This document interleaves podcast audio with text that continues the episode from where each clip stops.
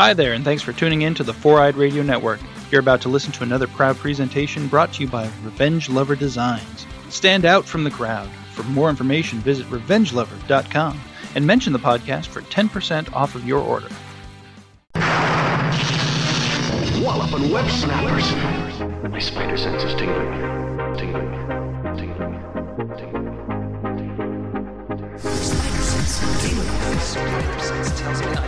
Some trouble. My spider sense is picking up trouble. Something's turning my spider sense on. My spider sense. My spider sense is tingling. Anybody else's spider sense tingling? Welcome to Walloping Web Snappers, a Spider Man podcast where we dive into every Spider Man cartoon ever made. I'm Doug. And I'm Derek. And is your spider sense tingling? Yeah, and it's telling me these Binocs are pretty fly. the. The To listen to this show, find us on foureyedradio.com and wherever you get your podcasts. This podcast is brought to you by Revenge Lover Designs, illustration and design that fit your personality. For samples and inquiries, visit revengelover.com. And we are continuing our coverage of Spider Man, the new animated series, the CG series, the MTV series, the 2003 series, however you know it. it's that show. yep.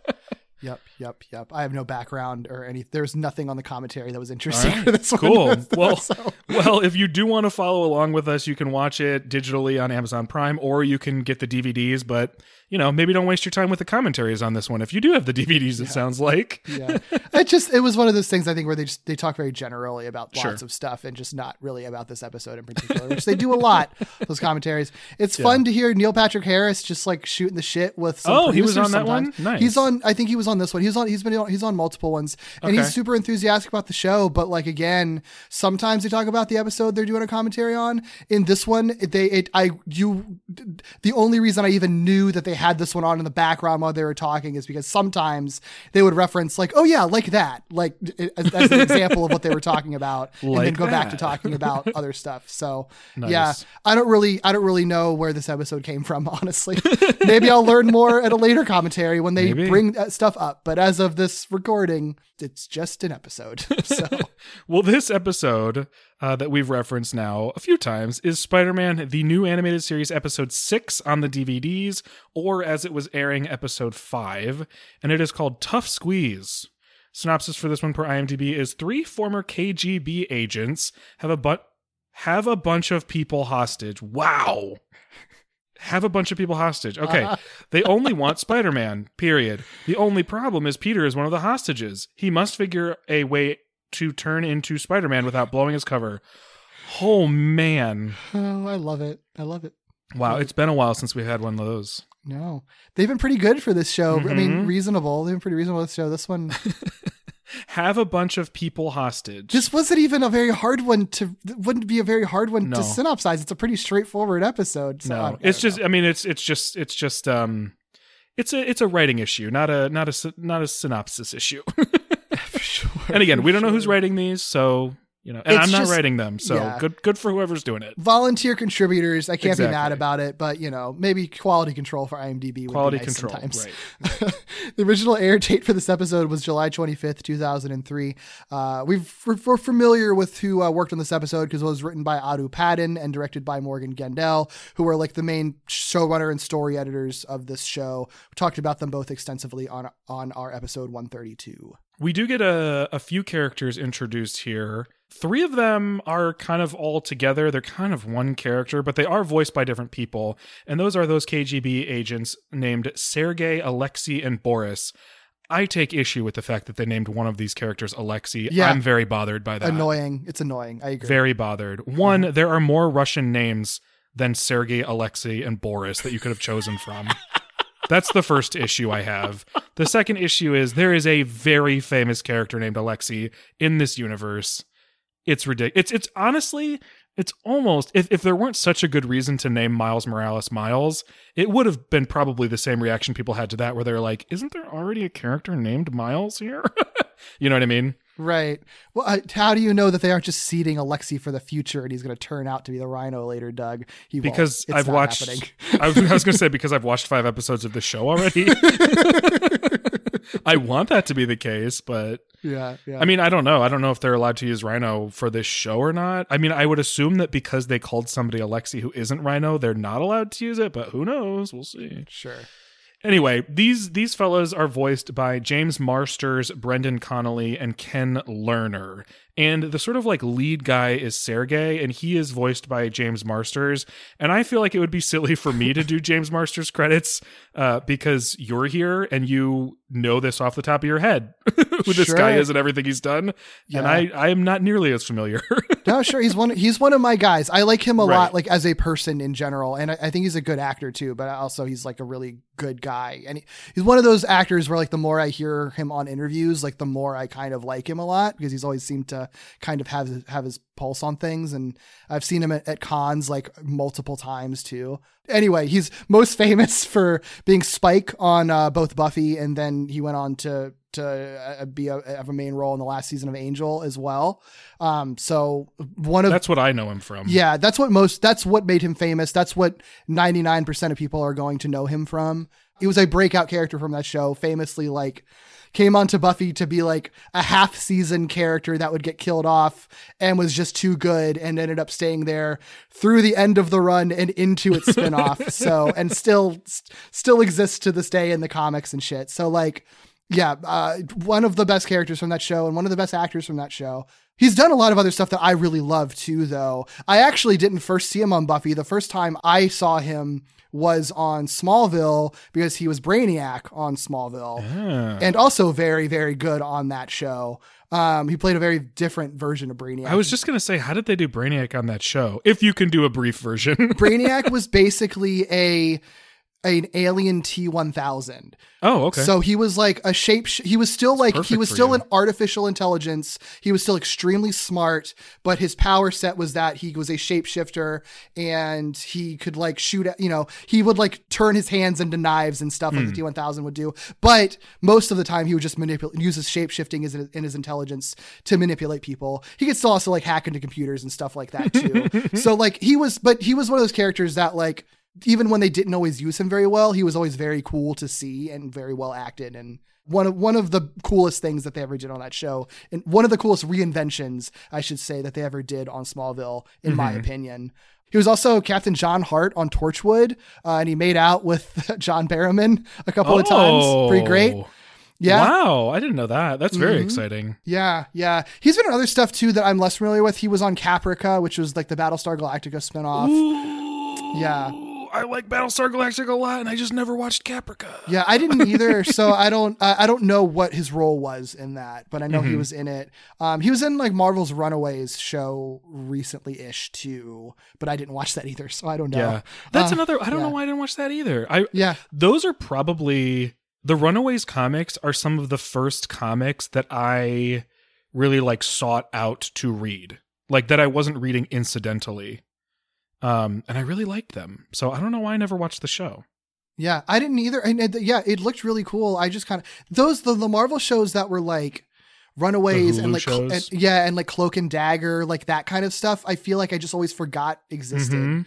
which yeah, you know, felt weird, felt like almost weirdly intentional that they were kind of getting buried, you know, because they're Mhm. not MCU shows, but I don't know. But those are the main things that he's done. He's done other stuff in addition to that, but um, I mean, he's also he was also famously Piccolo in the I was just gonna Dragon say, Ball movie. I'm shocked you haven't mentioned Piccolo. Because why would you? Because it sucks.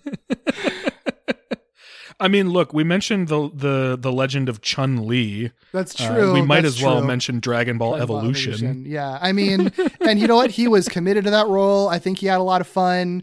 He was. Wait, have you seen into it? I've never. No, I've never Oh, seen okay. it. I just know this, and I've seen clips, uh, and I know from him talking about it. I think it's one of the things where it's like, I know it sucked, but I had fun, so whatever. It's a very like Ryan Reynolds Green Lantern situation. I think so. I think like, he. eh, we thought it was fun though. I think he posted like a funny, like quote unquote apology for it on Instagram, one- like years and years later. It's just like, by the way, I know you all hate this movie. I know. I'm sorry. I've caused you so much pain. Um, Yeah, but he's he's like a cool that's a dude. fun attitude to have about it. He's one of my favorites. He's he's a good guy. He's he does he makes a lot of music too. That's that's Oh, I didn't he know that. Yeah, um, I don't. It's uh not my jam usually, Sure. but but it, it seems like that's something he loves to do, and Nice. he's a really good. If you ever are at a con with him, like go to one of his panels because he's he's great on on panels. Nice. Yeah, See, I knew you would do James Marsters way more justice than I ever could. I don't like him very much in this episode though. I don't think he's that. He's fine, but I mean, I just think he's. I just don't think he's utilized. I don't think know, like I he's don't not think, utilized. If you're going to have him on your show, do something way cooler with him than this. And that's not to say that like I actually. I mean, I'll, I'll to get ahead of things. Like I like this episode fine. yeah, it's a Like fine. It's a I, am not offended by this episode. adequate It's episode. probably the second best episode we've covered. I, I would agree. I would agree. yeah. Um, but it's just these these characters.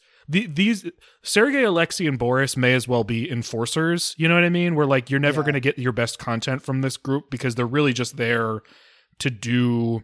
They're really there to be like a force as opposed to characters. Yeah, the episode is about is about the obstacle that these characters create, Yeah. not about exploring these villains as characters. Yes, yes, Yeah. exactly. So having James Marsters voice one of them is like cool get, but probably not your best your best Right. placement. The coolest thing about it is that we got an opportunity to talk about James Marsters a little Exactly. bit on a Exactly. podcast about it. That's Yeah. about it. well, you know what I would have expected is is is more like the other two guys, or maybe just the third guy, because the second guy, the guy who voices Alexi, isn't a nobody, you know, but the Mm-hmm. third guy kind of is. Alexi is voiced by Ken Lerner, who is also a Buffy connection. He was the principal, I guess, in the first season. Is Mm, yeah, that- he was Principal Flutie. He got eaten by a bunch of kids who were possessed by the spirits of Oh, hyenas. hell famously. yeah. It's great. Famously, what a It's great, way to go! it's cool and it's one of those things where it's like it's such like it was such a bon- bonzo thing to happen that like it's referenced many times. Like you know the first principal got eaten right? Amazing. Amazing. Okay that that uh that contextualizes a little bit because that's kind of how it was presented when i was looking stuff up for him. It was like Yeah. feels weird that this is so highlighted but okay that makes sense. Yeah. Um he also played a character named rocco Baruffi, Baruffi, Baruffi, on about a dozen episodes of happy days um, he was an attorney on about a half dozen episodes of Chicago Hope, and he plays Lou Schwartz on The Goldbergs. Um, so he's been he's been acting for like fifty years, I think. Um, he's got a decent number of credits over those 50 years, appearing in tons of TV shows, typically in like one or two episode guest roles. So I imagine he's the kind of guy that like you've probably seen a bunch of times if you watch a lot of like network television, but might not necessarily be able to pull his name or, or whatnot. yeah for sure And then Boris is voiced by a guy named Brendan Connolly who has like barely any TV and film credits. So like to the point where I was like, is this guy even an actor? And maybe this is unintentionally mean, but like he is. He just doesn't have credits really. So I don't know what he's doing. Um he could do like stage work or something he could, know. but usually I can find that. yeah that's true You know, that's usually the first thing I look for. If, if there's an actor on a show that has like no IMDb credits, I usually then immediately look to see like, okay, do you have like big theater credits or something? Mm-hmm. It's not to say he isn't doing theater, but like, I couldn't find this guy. Doesn't even have a website. You know, there's like nothing listed on his LinkedIn. Like that's how that's how much I was trying to find stuff.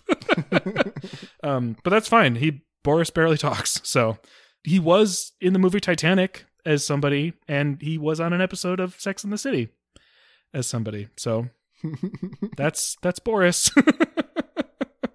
uh, we also get a character named Indy, and this is sort of the bigger the bigger character to highlight here because I do Sure. believe I saw that she is recurring. So Mhm. this is Indy. She's voiced by. Um, oh, I meant to look up if this is Angel or Angel. I didn't look it up, so I'm so sorry. But uh, we're, we'll say Angelle Brooks. Correct me I- if I'm wrong. I I, didn't thought do it my was- due diligence.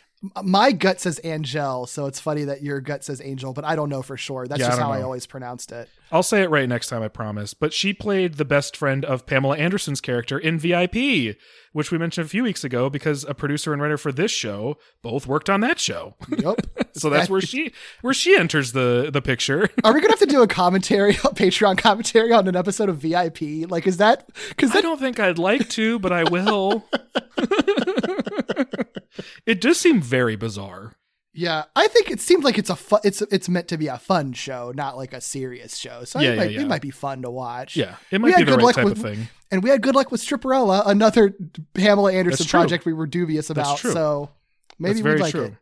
I do feel like Pamela Anderson is the type of person that I should know more about and care more about and just don't really like she seems really fun like maybe Yeah, but i don't know about her maybe maybe she's not who knows um she ends up involved in a lot of fun stuff so Sure. she also had recurring roles as Tony on The Parkers and as Holly on Malcolm and Eddie, which is a show I always forget existed, which is hilarious because I watched it.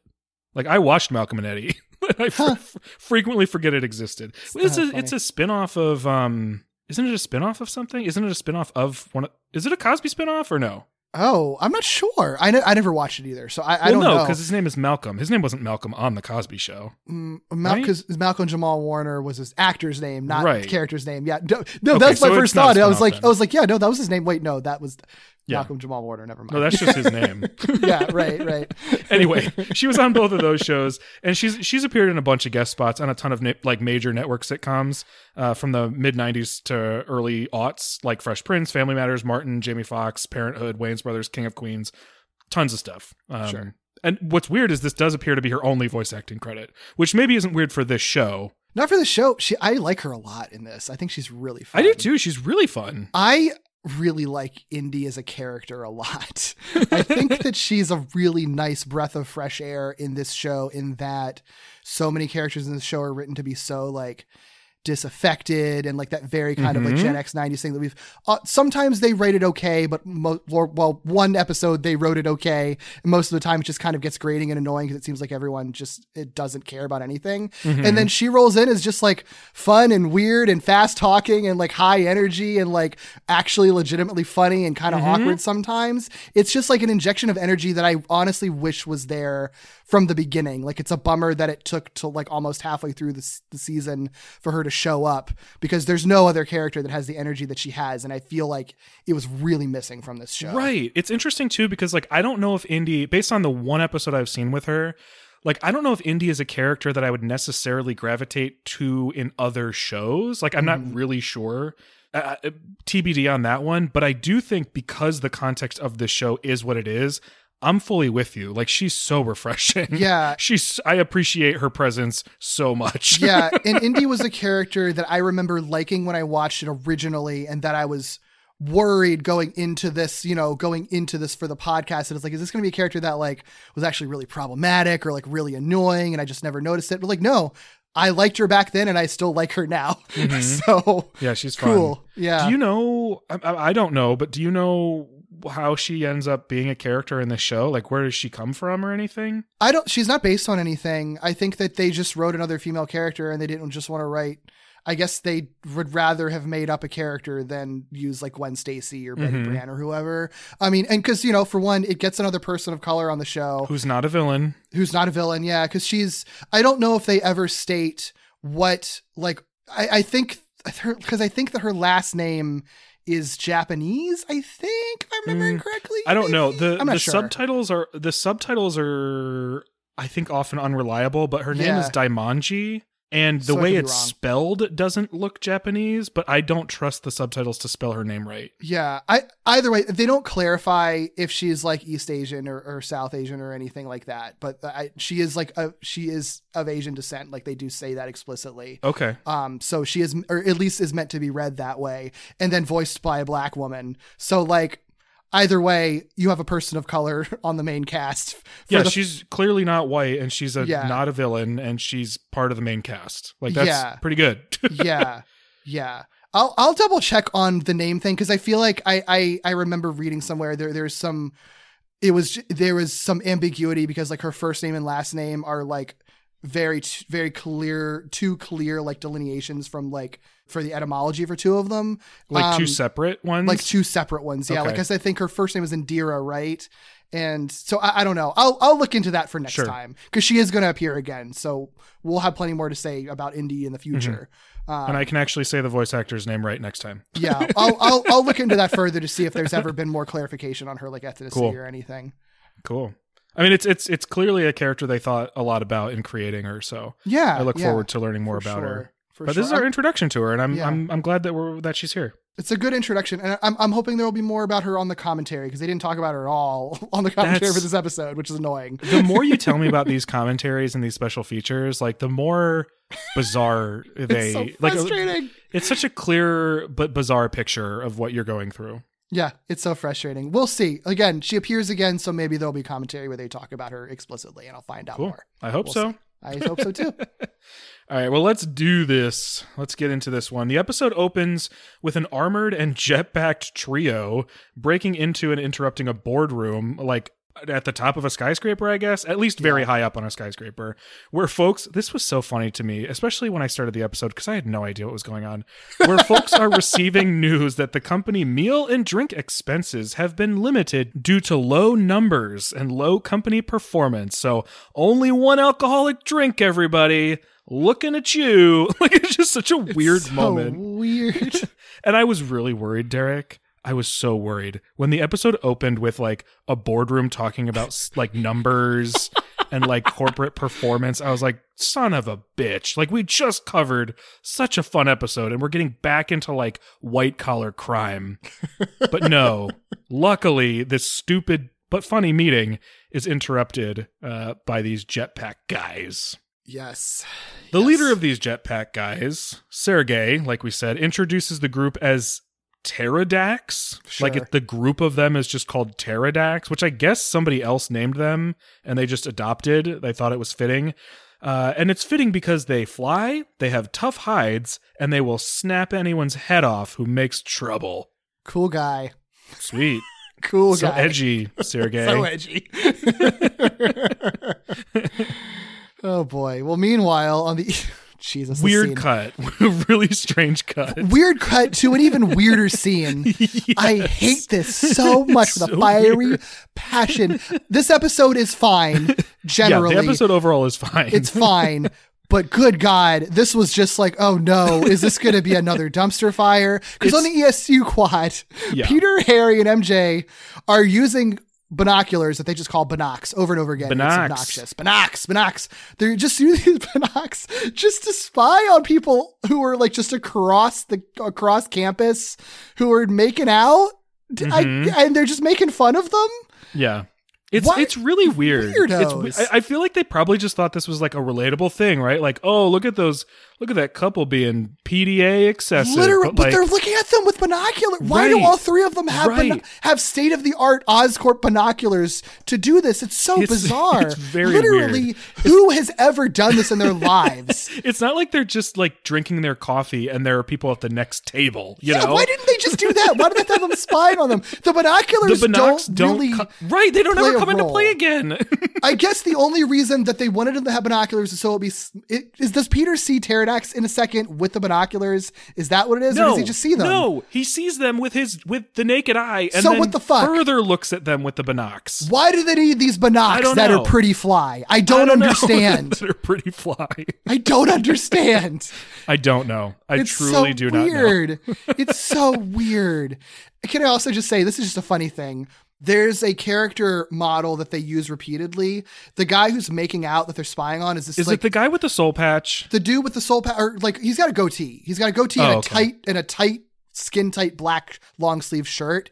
He was a protester in the first episode. I don't recall if he's showed up between then and now, but I can tell you having done having watched through the whole season, he shows up a fuck ton. Is he not he the shows same up guy with the soul patch who's a hostage later in this episode? no, yes, that's what I was just gonna say. He is a hostage later in the episode. He has a, he has a goatee sometimes, I guess, and a soul patch other times. Most of the time, he has Okay. a goatee. When he was a protester, he had a goatee. In this sequence, he has a goatee, and then I guess he has a soul patch as a hostage. But he does show up again later. It's the same guy because I think I he's also thought kind so. of he's also kind of balding. He's like he's I think he's drawn to be like a little bit older. Um, but he shows up all the goddamn time in that same skin tight black black shirt.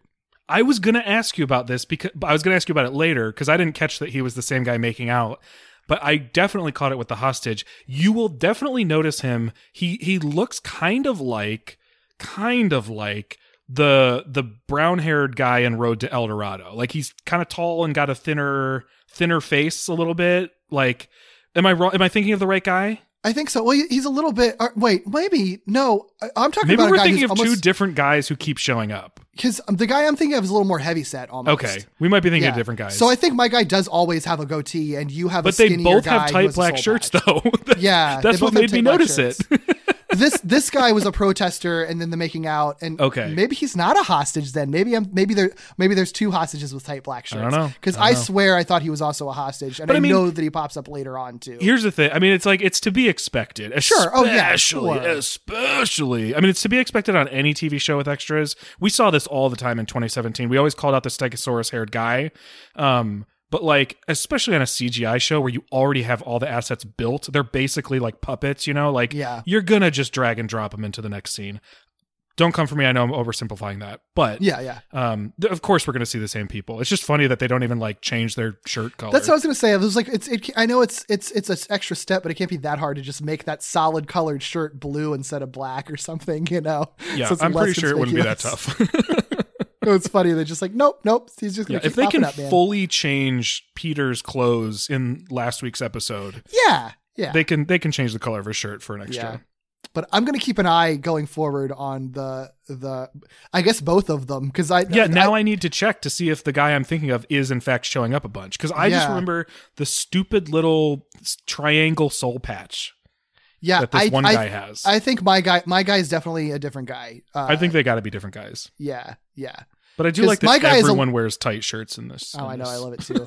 Because my guy is like a little bit kind of hot is the thing. So Oh, like the guy I'm thinking about is not hot, yeah, and you and. I have similar taste. right yeah yeah. My guy's definitely like more dad vibes. So like I yeah.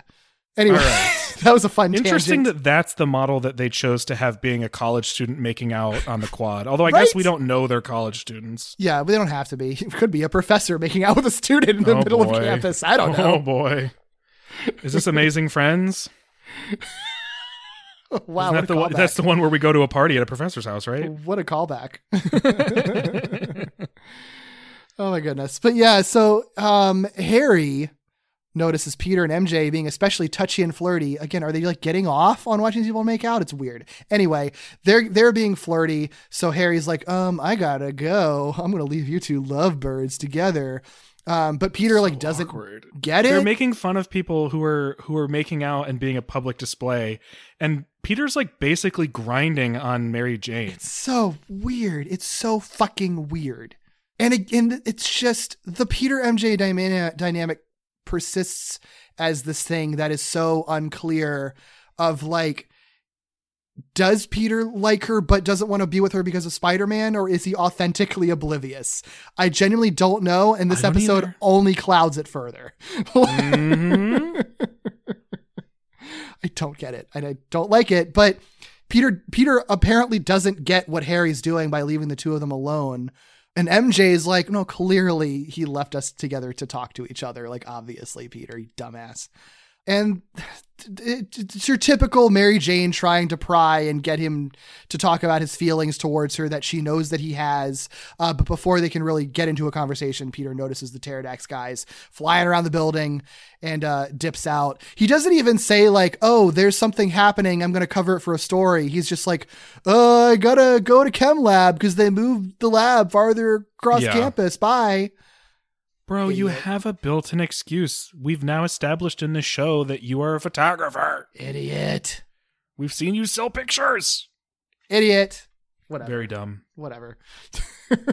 Or I guess we're gonna see him sell pictures. I guess this is. Uh, didn't we see? We saw Jameson once before this. Yeah, yeah, we, Yeah, we've seen, we yeah. know that he does it. Yeah, yeah, Well, we do cut back to the boardroom, and in the boardroom, one of the board members, I think the one that was delivering the bad news about alcoholic drinks, insists there's nothing valuable in the boardroom safe.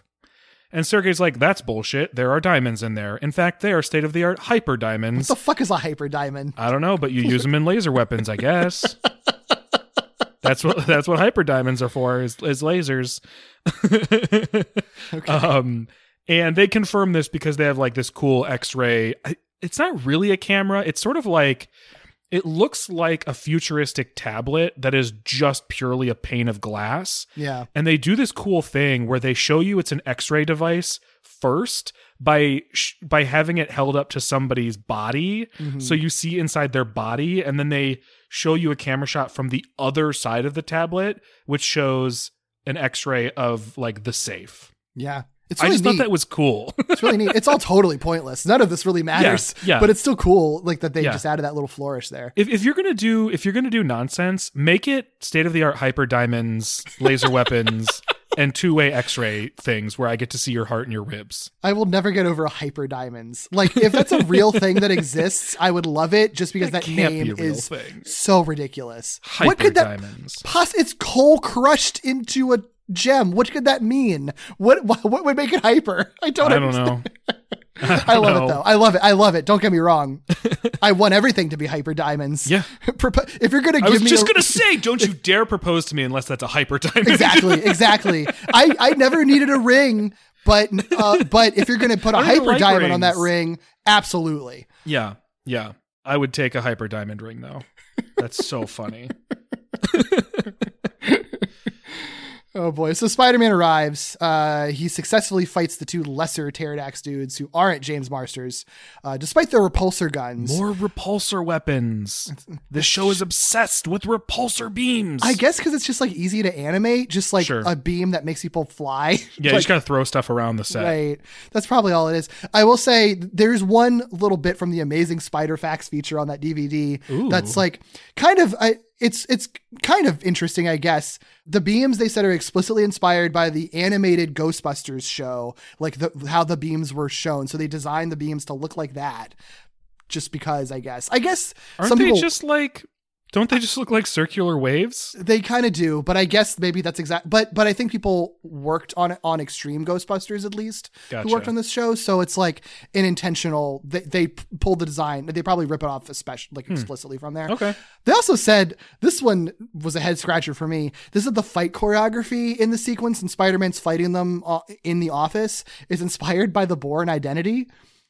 Uh, I don't Okay. know. Because Sure. it's a confined space, maybe. I guess so. I was watching it and I'm I've seen the Bourne Identity.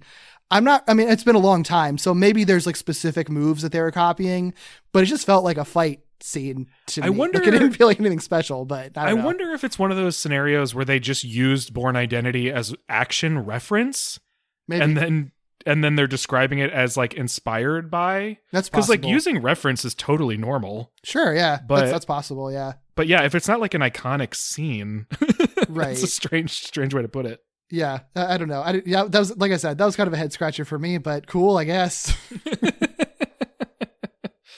Yeah, Better than some of the facts those things have given me. So yeah.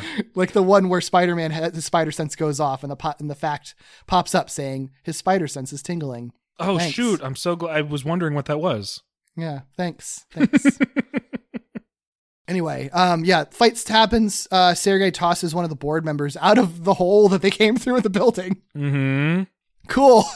Uh which allows the trio to escape while Spider-Man tries to save her.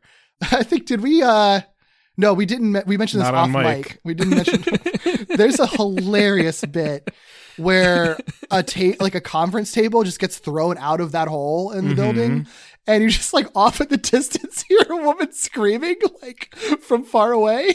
What's funny is I wouldn't have even noticed it if it weren't for the fact that they clearly want you to barely hear it because like they throw the table out the hole and then they just have a moment where Spider-Man is like kind of off center in the frame and it's just sort of like what the fuck? Why'd you just throw a table out there?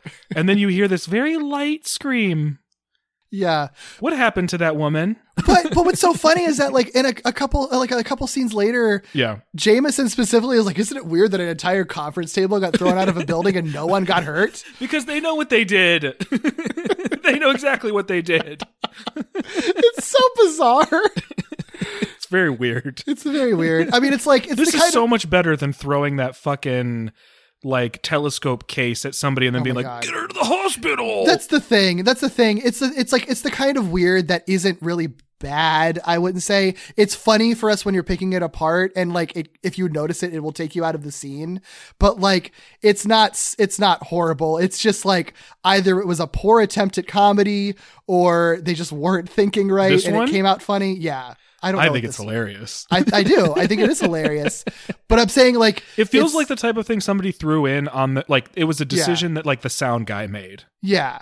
Like it's it's a thing that it doesn't it doesn't like positively or negatively affect anything. It's just like a funny little weird thing that the show did. Yeah. And It's I'm like happy with that kind of stuff. It's like when you throw something off scene and a Yeah. cat screams. yeah, yeah, yeah. Whereas, you know, other stuff that we've commented on is just bad animation and a bad bad Yeah. storytelling choice. This is just like whatever, doesn't affect anything. Who Yeah. cares? It's weird. Let it be stupid, let it be absurd. Yeah, right. It's fine. Exactly. Either way, they escape while Spider-Man tries to save the, the lady that got thrown out. Uh, but noting that they never got the diamonds from the safe, Sergei tells his fellow pterodax, pterodaxes that their mission isn't over. Such a bizarre choice to give the group a name. Because it's it's weird. Like, do I refer to them as the Pterodax Right. or are they Pterodaxes? Because it's like, you know, the enforcers is the enforcers, but the fact that they give them, there's no the, and it's like ambiguous as to if pterodax is a plural or not. Is it just the three of word. them? Is it an organization? Right. Like what? It's weird. It's a very, very bizarre choice, and it doesn't matter. Dinosaurs have nothing to do with this episode. Yeah. It's very Somebody thought it was just a cool sounding name. And Yeah. like it is. I think it's a cool name. It would just be cooler in a I different don't. I think it would be cooler in a different context. I think I think the context is important because Pterodax for this group makes is silly and, and doesn't it doesn't fit their characters and it's kind of silly. I think Pterodax for a squad of dinosaur warriors Yeah. sounds cool as fuck. If you're not using dinosaurs, th- this this name is cool only in the context of dinosaurs. Yeah. I think yeah, using it for literally anything else is kind of it doesn't make sense otherwise. anyway, later that day, Peter sells pictures of the Pterodax incident to J. Jonah Jameson because I guess he was taking pictures. It's weird. We haven't really seen him take pictures of his stuff, really. No. Um, so I guess that's a thing that's happening now, or maybe for just this episode, who knows?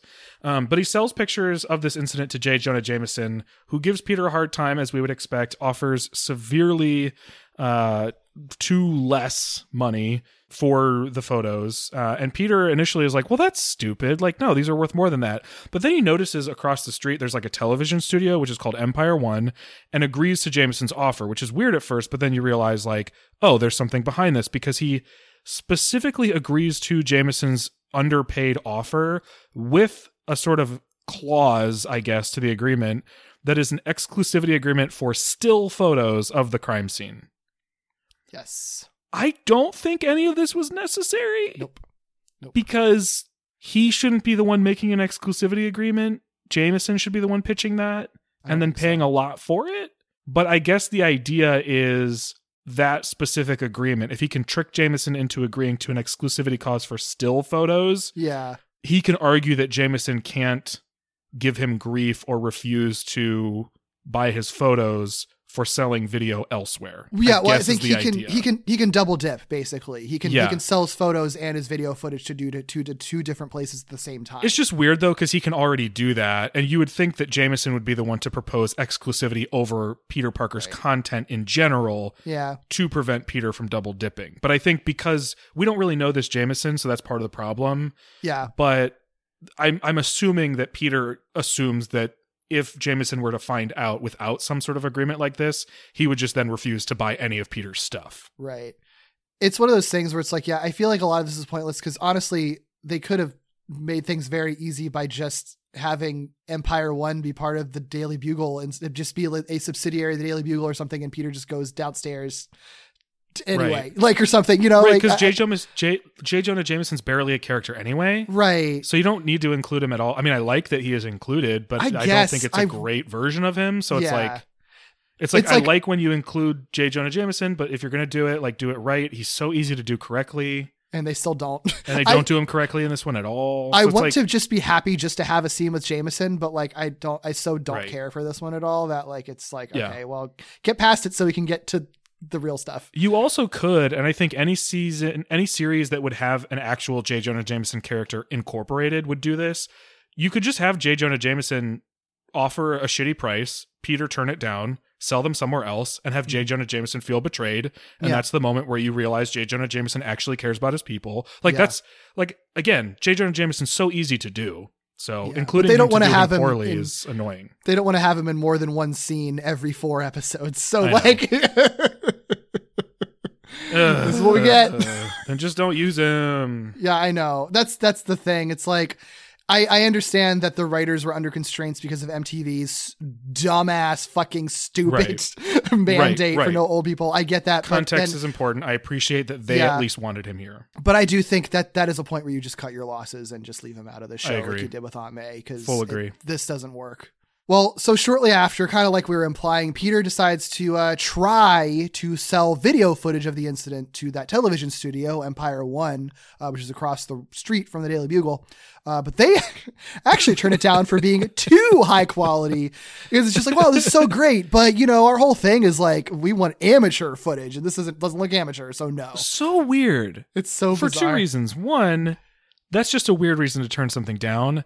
But two, weird that Peter has the equipment to take such high quality video. Makes sense. Yeah. Maybe that's what he put on his credit card. Finally, we solved it. I mean, in 2003, if he's buying a camera good enough yeah. and small enough to carry around with him and take video footage too good for Empire One, Yeah. maybe that's what he's paying off. Yeah. I mean, and it's like I, they're trying to be funny with that. Like, I, I like, Yeah, I, I appreciate the attempt at like sort of the turn there. Like, you don't expect it to be too good for them. right. but it's just so silly. It, it just is like, it, it's almost like they thought a little too much about it. Like it's, Yeah. it, it's a little It- too heady of a joke on ultimately. It doesn't really make sense for Peter Parker. I think it's supposed to be a Parker Luck moment, but it feels like outside of Parker Luck. You know, like doesn't feel like it quite nails the Parker Luck thing. But Yeah. It's I appreciate silly. that they're thinking about stuff like that. It's like still- those it's- weird circumstances only Peter Parker would run into. Sure, and it's still it's still there's still an easier route where you could have gone in there and said this looks bad, and then and then he gets out, and and that's boring, Right. you know, like we've seen that a million times. I would prefer this over it's not good enough. Yeah. of, of course, yeah, and like he's but uh, it, it leads him to basically being there at Empire One, not really sure what to do, uh, but he sees a uh, he meets this researcher with aspirations of being a reporter, uh, who we will learn is Indy, who we've talked about before. But the way he interacts with her, is, or the way he first sees her, is that she's just like standing there, just like talking to herself, pretending to be a reporter, like pretending to report on stuff, which is so cute. Like it's such like almost like a kid thing to do. Yeah. it's funny because she's just like in the middle of the room. I know people and people are just walking by. It's sort of like, oh, she must do this all the time, and they're just totally used to Uh-huh. this happening. Yeah. yeah. But the, Indy notices them. I think it's actually, I think it's it's a nice, it's a it's a it's a cute little meet cute because like she notices him and is like, oh, okay, well you noticed me being a weirdo right now. Mhm. But the I th- this is also weird. So their meet cute is that as they're chatting, Peter gets distracted by a, this big ass monitor that's like on the catwalk above that like is about to fall. So he like webs it and help me describe this because there's This too is- much. This is wild. Okay, it's it is too much. I literally peek behind the curtains. I didn't even know how to put this into words on the page. So basically, imagine if you will, we're gonna lay out the the the geography of this room for a second because I think it's necessary. Yeah. So they're in they're in like a news studio, like where you would where you would watch like the local news, right? So there's like a desk, there's a background, all this sort of stuff. Then there's all the equipment you see off screen, and then there's a catwalk above the whole thing. There's a guy on a catwalk. There is a loose monitor, like a television screen, sitting on the catwalk, and this crew guy kicks it off of the catwalk on accident. As it's falling, the cords that are attached to the monitor but not plugged in, I guess, or maybe they are plugged in for this to, to work. Yeah, they have to be plugged in somewhere. They do have to be plugged in. You're right. So they they they manage to like catch the guy who kicks them and pin him to the catwalk. Peter then uses his webbing discreetly to catch it, like catch the. Oh, you know what it is? Peter catches the cord. So that's what's actually creating the Oh, tension, right? right, So it's not a it's not plugged into anything, but Peter's able to catch the monitor because the co- because the cord isn't attached to anything. So behind Peter's back, he's he's holding on to the cord for this monitor that is then Yeah. being tracked up through the ceiling and to this catwalk where it's pinning this guy down and choking him. And Indy is looking right at him and doesn't see like the strand of lighting Right. behind him. I guess she's just too fixated on this hot guy's face. Too fixated on hot guy, and they're clearly uh, not good at cord management in this studio. Good God, no. So maybe it's maybe that web is just another cord hanging from the ceiling. Right. So it creates this weird sort of like final destination y type situation where this monitor, this huge monitor, is hanging above Indy's head and only being held up by Peter, who's holding it up to prevent her from getting smashed. But the longer he holds it up to prevent her from getting smashed, the longer this crew member is being choked. It's It's genuinely unnerving. it's like and it's just but it's I, I genuinely it's so weird that I genuinely don't know if I like it or don't.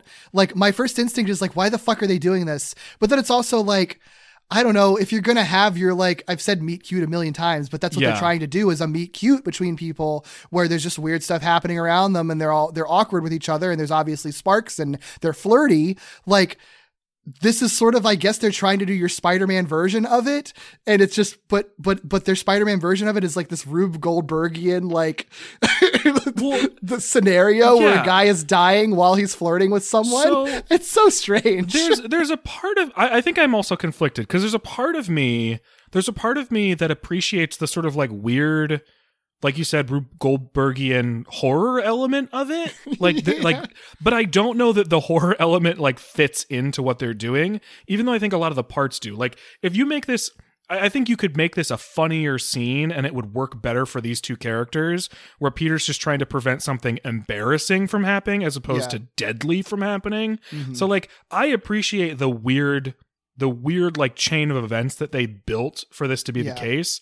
But maybe it's just out of place. So I think I, I- like it in a vacuum and I don't necessarily like it for this meet cute scene. Does that make any sense? I think the asphyxiation th- thing is to is what sets me over the edge. That's like the element obviously that makes it like different and unique because I've never seen that on a Spider-Man show. But Right. I think if you cut that out, you still have Spider-Man struggling to not have this monitor fall on this girl that he just met that he's flirting with while he's flirting with her and trying to figure out how to end this scenario but also he does he does like the girl so he doesn't want to not Yeah. flirt with her um and there's tension there already that is still kind of funny and weird and then you know eventually instead of him letting go maybe the web strands break and then the thing falls down right as they finish flirting and you still have your funny little awkward yeah, moment you don't end. need the guy choking at all Like, I because think you, that's it- where it- it's too the, far. the humor could. Li- oh, it's totally. It, I agree with you on that for sure. I I fully just appreciate the weird, the weird, the weird Final Destination of it all. I don't think Final Destination belongs in this show. sure Um, but I, I think you you fully could have taken advantage of the moment, take the choking guy out, and have all of the comedy and cuteness be in Peter trying to convince her to literally just step away from where she's standing. oh that would be because so he good he has a hard time doing it anyway, right? Like he's struggling Yeah. to get her to just move, like just move, like just get, stop standing there. And I think Yeah. you really could have played that up. That could have been the tension as opposed to this guy who's going to choke if you can like it it created a weird Spider-Man ish scenario where it's like save this one or this one. How can you do both? You know what I mean? But like this was not the place for it. yeah yeah it's it's and it, i mean it ends up being kind of distracting when it's and you don't know like, either of these characters yet. So like there's no Right. investment. Yeah, well, it's it's distracting when it's supposed to be the first meeting between someone who is clearly designed to be like another potential love interest for Peter, and like you're just distracted by the guy who's choking on the catwalk when Yeah. when you're supposed to be seeing the initial Yeah. sparks between these two. You know, Right. like I don't even Mhm. remember what they say to each other at this point because you're just uh, fixated on the dude that's Right. choking out Is that gonna them. is that guy gonna die? The show's not afraid to kill people. is this how they meet? Is over a guy dying? You know, Right, right. You, you just don't know. Yeah, yeah. You don't. Anything goes. hmm But yeah, so but everything's fine. It's all fine at the end. Yeah, Um, for sure. Except that monitor is totally smashed. Sure. I mean, it would have been smashed anyway because the guy knocked it off, right? So Yeah, like, yeah, yeah. Whatever. Hello, amazing friends. We just wanted to take a quick moment to thank our spectacular and up patrons Bo, Eric, Steve, Carl, Katie, Mike, and Lillian. If you would like to support our show too, our way of saying thanks is by giving you lots of cool Spidey goodies. You'll have early access to all our episodes, including our AMAs, where we answer your burning questions about anything and everything. And we mean everything. If you join us at our $5 spectacular level, you get to hear us let loose and talk about wackier stuff in our After Dark commentaries or our movie commentaries, where we watch every single Spidey related theatrical film, from the Raimi films to Amazing Spider Man to Spider Verse, Venom, Avengers Endgame, and more. And at our amazing tier, we'll invite you to be a guest on our show. That's right, you. You all make our show better, whether it's by sending us Word Snappers words, making us fan art, joining our Discord community, or just listening to us every week. This is our way of saying thank you for supporting this show and inspiring us to dip into media even we didn't realize was on our radar. Whatever tier you opt into, thank you so much. Whether you're an avid listener or just stopping by, we appreciate you. From your friendly neighborhood podcasters, thank you. So later at Harry and Peter's apartment, Harry marvels at Peter's ability to charm Indy into uh, in convincing the producer to buy his footage, and uh, Peter insists it was just because she believes he saved her life. This is such funny. a weird lie. It took me a while to So wrap my head around this this this moment because I was like, "You did save her life," but he can't tell Harry he saved her life because the way he saved her life was like through superpowers. Yeah. But it doesn't really matter. Like, Yeah. But but he does need to maintain the fact that he did not save her life in order Right. to protect his identity. But am- was that just me? Like, I really when I heard him say that, I was like, "Wait." But you no, did. I was well, I was confused, and also the fact that she really has like a non-reaction to the monitor falling behind her when it happens, which Oh, I think is a- part. I think it's a funny moment. No, Yeah. no, don't get me wrong. I think it's hilarious. I think it's like really funny. But then the fact that like, oh, but she does still apparently recognize the direness of the situation, which is called out in the scene that she did. So, Mm-hmm. Well, you and we get more context later that makes it even better, right? Because like Yeah. she she thinks he saved her life, but she has no idea how he did it practically. Yeah. She's just convinced that he knew something was about to happen. Yeah, it's like funny. it's it's so funny to me. And I I I don't know if that if that part of her character continues or if it's just for this episode but i Mm-hmm. love the idea that she as the sort of like weirdo right she's she's presented to us immediately immediately as this sort of like weirdo outcast at least in her own context yeah. um and environment i love the idea that she just believes peter parker this random cute guy that she met is also like psychic Yep. so funny. I love it. I like Indy a lot. She's she's super fun. yeah Um, but yeah, so Harry then pokes fun at Peter for making a mixed CD to you're thank so Indy. stupid What the hell, dude? This girl you just met that you're that theoretically, obviously there were sparks, but theoretically this is a professional relationship right now, a new professional relationship, and you're like, I'm gonna make a mix CD for her. and not think that that means anything. Look, here's the thing. On the off chance that you are somebody who listens to our show who is significantly younger than us, and we are in our early 30s, Sure. if you are not a millennial, if you are not around your 30s or older, maybe you don't understand the significance of a mixed CD.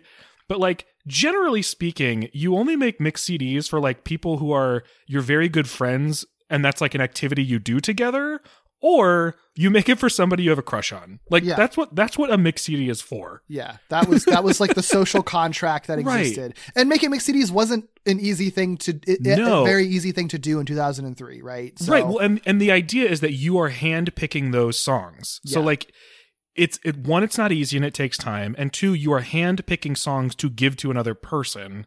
It's you know, it's it's not it's not enough. It's not just a thing you do as a thank you, Peter. I think Harry even says like a thank you card would be appropriate. right. Weird. Weirdo. Oh my gosh. Do you think he just like is he this oblivious and he just has a crush on her but doesn't realize how much of a crush he has on her is in, and is in denial about it? I don't know. See, that's the thing It's so the show has him. not done a very good job of is like, does Peter.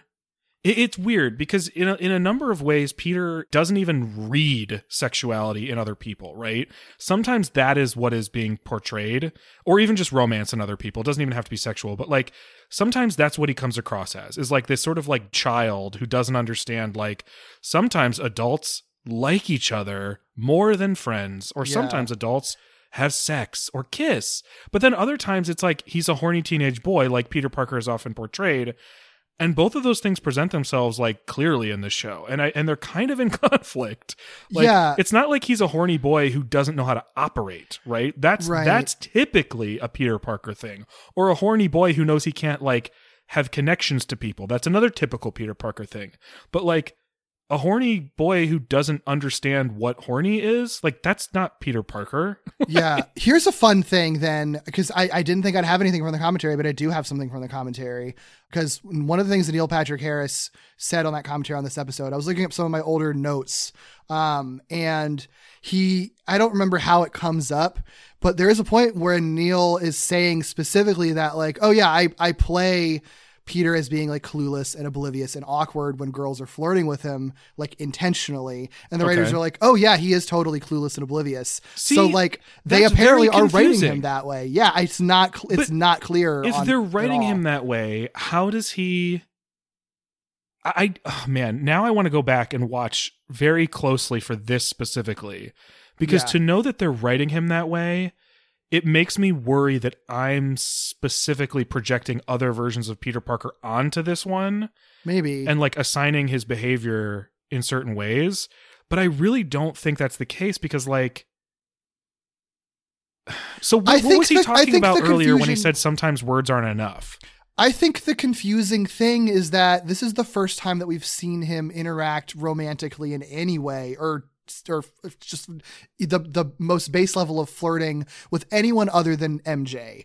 And his relationship with MJ is fucking broken and weird on this show and doesn't make any goddamn sense because we are completely unclear on if Mary Jane has told him about her feelings and he turned her down because he's Spider Man, or if she never told her her feelings, which is She episode I think later says later episode that she that she told him. Yeah. So, which, but earlier in the show, I think we were sort of like, well, I guess we got to operate under the idea that she never told him because That's none of this makes sense if she did. Like, I think, uh, I think it was the first episode that we said that on because otherwise it doesn't really make sense the way that he acts with her. Um, so it really does just kind of depend on the episode. Does it is is he aware of Mary Jane's feelings? Is he oblivious because he's a dumbass? Is he pretending to be oblivious because he's Spider Man? It literally changes based on the episode. And when you introduce Indy into the equation, that's the only time where I could maybe think that, oh, I guess they are just intentionally trying to make him oblivious So- because he would have no reason to to fake it with her, you know? So we're to understand that Peter Parker made the and and I and I'm just talking this out. I'm not questioning it necessarily. But we are to understand that Peter Parker met this girl who he views as having done him a favor, right? Uh, or or you know they exchange services by you know saving lives and getting producers to buy whatever, and then makes her a mix CD as a thank you, but not because he has a crush on her, like just purely because that's what he thinks is Maybe I think that he does have a crush on her and is just like I think what they're trying to do is that he has a crush on her, but is too stupid and oblivious to recognize that that's what's going on. So it's not even just that he doesn't recognize other people having feelings for him. We're supposed to operate as if he doesn't even understand when he has a crush on someone. Maybe like he doesn't understand those feelings. I think that's the only thing. I think it's like because it, feels to me the only way that I can make sense of it is if it's like when you're a little gay boy who doesn't know you're gay and you have a crush on a on a Sure. on, a, on, Yes. a on another boy and you start giving him gifts and shit. It's just like, but I'm just doing it because he's my friend. But it's just Right. like, but you wouldn't give one of your friends all those gifts and make them mix CDs. That's what it feels like to me. It's just weird right, because straight people Peter, sound off. Is this a thing that happens?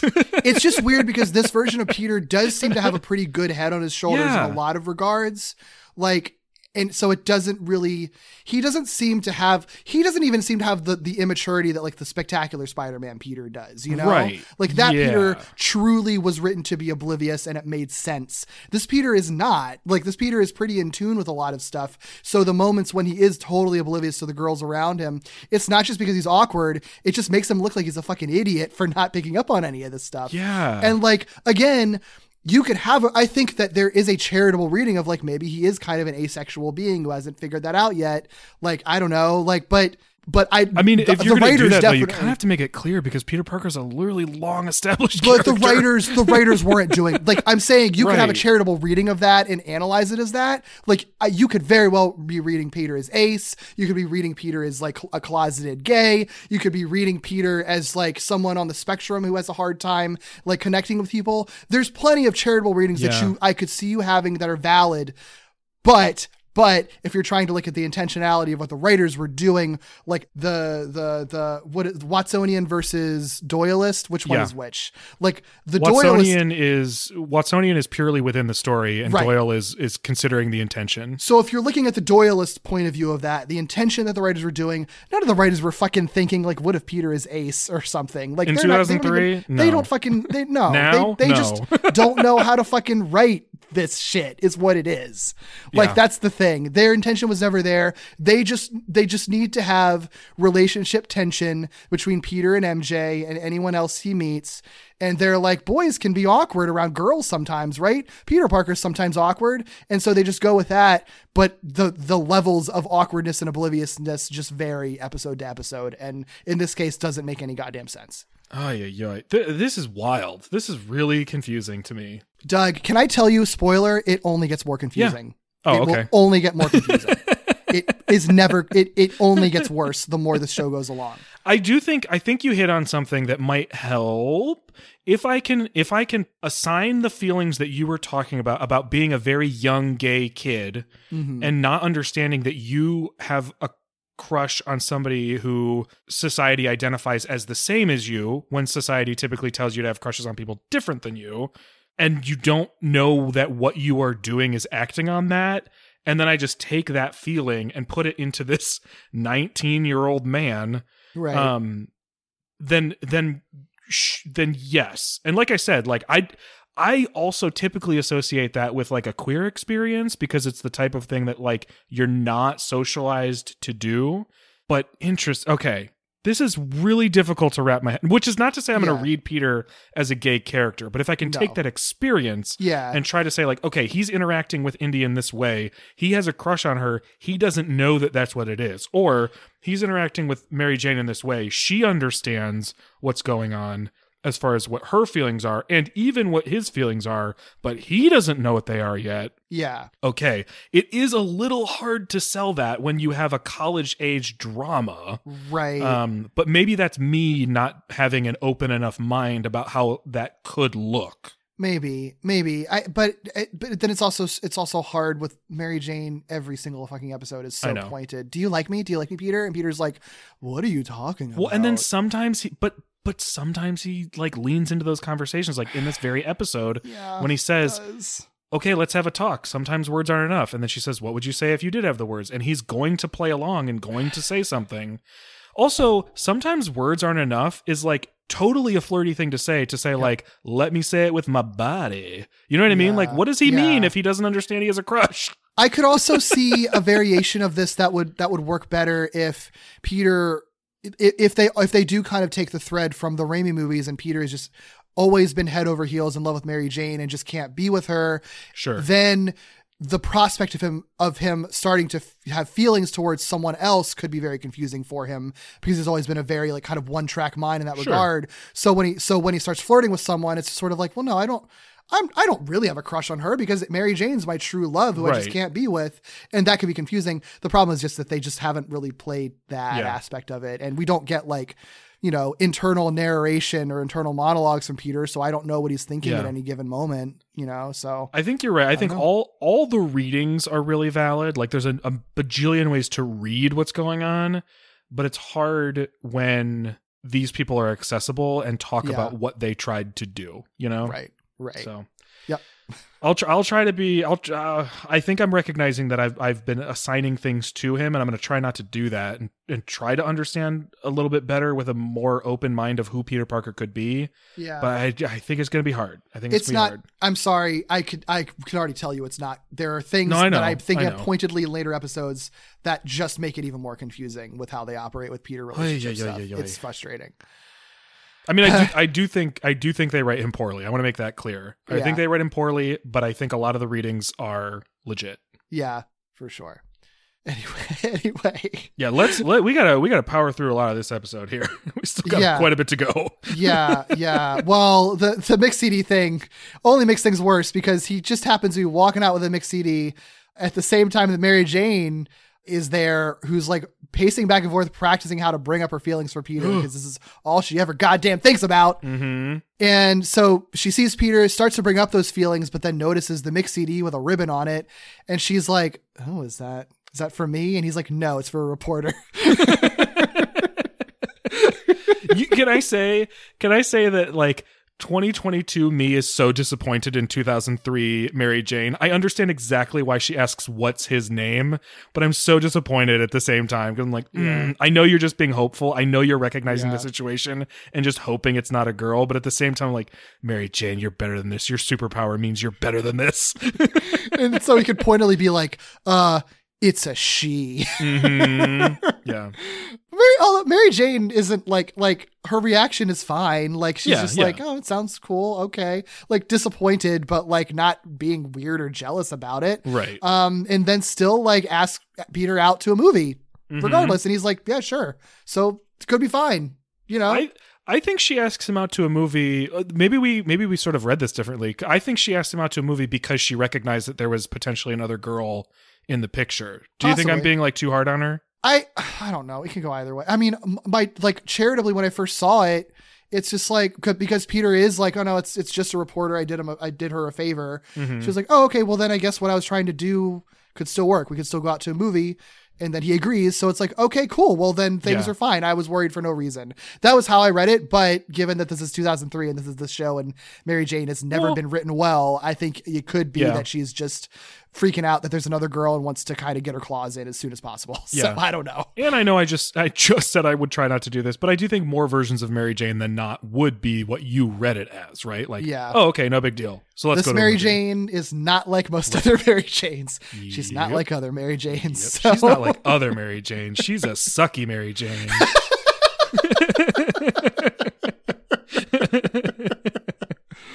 oh my god. Anyway. Peter mm-hmm. arrives at Empire One to deliver this mixed CD. And just as Indy asks if Peter is a precog, this is what I was talking about, where she's like, You must have been psychic to know that that thing was going to fall on me. His spider sense activates, and we we chuckle because he literally is. He literally Yeah, is kind of psychic. I actually think that's a very funny joke. I think it's Yeah. the timing is perfect because as soon as she's like, "Are you a precog?" I mean, kind of, and then his spider sense goes off because he is kind of a precog. Exactly. I, I, I think that is very funny. I like that's that. why I want it to keep happening. That's why I hope this is a thing that she just believes about him. I think it'd be really funny if for her to be sort of accidentally onto one of his superpowers, but not necessarily suspect he's Spider-Man or just just just one thing, you know. Yeah, yeah. well, his spider sense goes off because the Pterodax folks arrived to retaliate against Empire 1 for exposing them, I guess. They were like, "You put us on the news, so we're going to put you on the news." But also just to take hostages to get Spider-Man to the studio. that, that's really mostly what it's about at first, and then we learn a little bit later that it's about even more than that. But ultimately they're there to take hostages. Yeah, they're there to take hostages. They want Spider Man there at the studio. So while shit is going down in Empire One, uh, Mary Jane tries to pick Harry's brain about their dumbass friend Peter.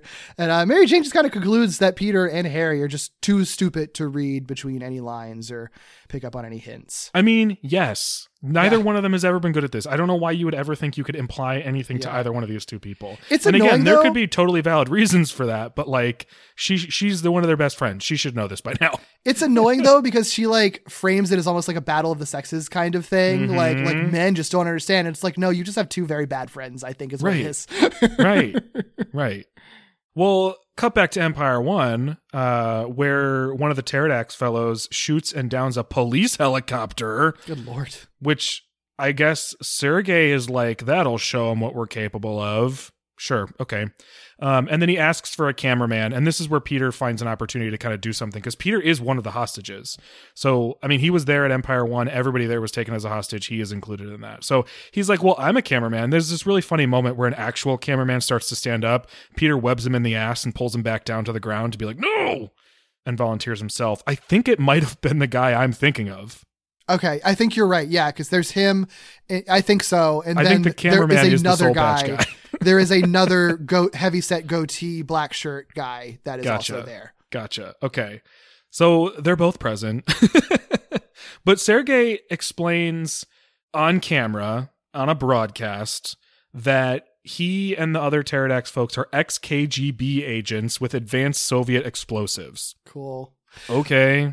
Uh, here's the thing: they explicitly say that the bombs are supposed to like liquefy the peop- liquefy organic people, but then like not damage the real estate They around sure it. do say that. And then guess what? Explodes like a regular bomb later on. So were and they just lying? nobody. what the hell? Anyway, Yeah, there there are some unnecessary details in this episode. Like th- if they were going to have some enforcers, they should have just treated them like the enforcers. You know, like Yeah. Spectacular does good job with the enforcers, but most other properties they're just some guys. You know. yeah, for sure. So they, they could have just made these just some guys and it would have been fine. We didn't even need to know that they were KGB agents. It literally doesn't mean anything. Yeah. Um, it just gives them an excuse to like have Russian, like very basic ass stereotypical Russian names um, and, and sometimes, sometimes, yeah, and sometimes say Russian words. Right. That's about it. Yeah. Cool. Yeah. Okay, guys. Right.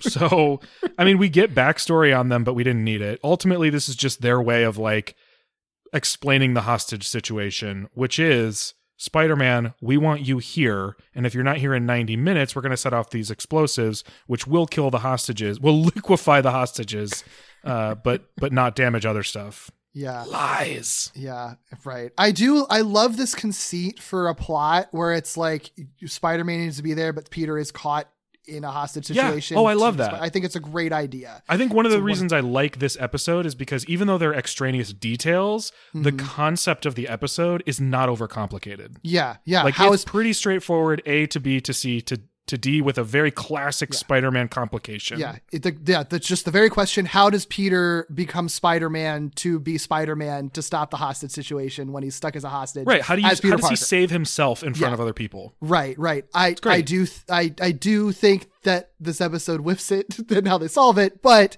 we'll we'll we'll get through that. Um So about an hour later, uh, MJ storms into Harry's apartment looking for Peter after he apparently stood her o- up, and she's pissed as hell. And Harry's like, "Hold on, I just turned on the TV, and guess what? Uh, I think no Peter's been. i believe what he says is mary jane shut up for a second That's actually that is what true. harry says That is very true.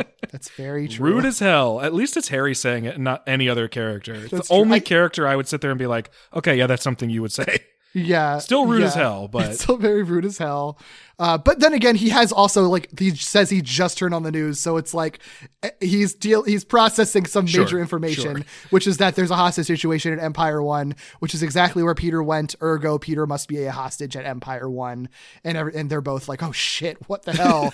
That's a good point. I guess I would tell anybody in the room to shut up if I just Um, Yeah. learned my best friend was in a hostage situation. Especially because she it's came in- funny line delivery where he's like, "Just shut up for a second. well, because to be and to be fair too, she came into his apartment screaming. Yeah. Like, like what does she say? She says some bullshit. It's just like, do I have some pheromone that makes Peter say, "Run, run"? Oh my god, this is so it's dramatic. animated so funny too. Like there is there's a moment where she like when she's having that little moment before he tells her to shut up, she like does like the claw thing, the like outstretched like "Ah!" like monster face, like what's going Yeah. on? It's really good. And Big Lisa Loeb's clearly. Lisa Loeb's clearly having fun with it too. Yeah, like she's should. she's bringing it. Yeah. yeah, Um, but yeah, so uh, they leave to go to Empire One, and uh, why, meanwhile, they- why is this the thing they need to do? Mary Jane's like, we need to get down there, and I'm like, no, know. you don't. There are explosives. they want to support Peter when he escapes. I don't, I mean, know. I guess. I guess. I don't know. I guess they feel like they have to do something when their Yeah. friend's in danger that isn't just sitting by the TV, right? Like yeah, it that like helplessness thing. I don't know what you. I don't know. I might do the same thing in that situation Sure. because I'd be going crazy. yeah, I don't. I'm giving these two like no credit for things Yeah. that are like totally valid. Yeah, no, there, there. I have problems. I have some problems with this episode. Those are not the problems that I have at all. Yeah, yeah, no, no. I don't think they need to get rid of them. I don't think they need to get rid of those things. Yeah, that's that's. Uh, let me, yeah, let me let me frame that. That stuff. This stuff is fine in the grand in the grander scheme of things. yeah, yeah. So, but yeah, back in Empire One, uh, Peter manages to like steal one of the Pterodax's walkie-talkies, um, and hide it on the studio ceiling with his webbing. So he's causing some potential commotion, or at least handicap 'em- handicapping them a little bit. Um, but with only 11 minutes remaining before the explosives go off, uh, Sergei instructs instructs the hostages to lay on the ground, face down, with their eyes closed. Here's the God, here's the thing.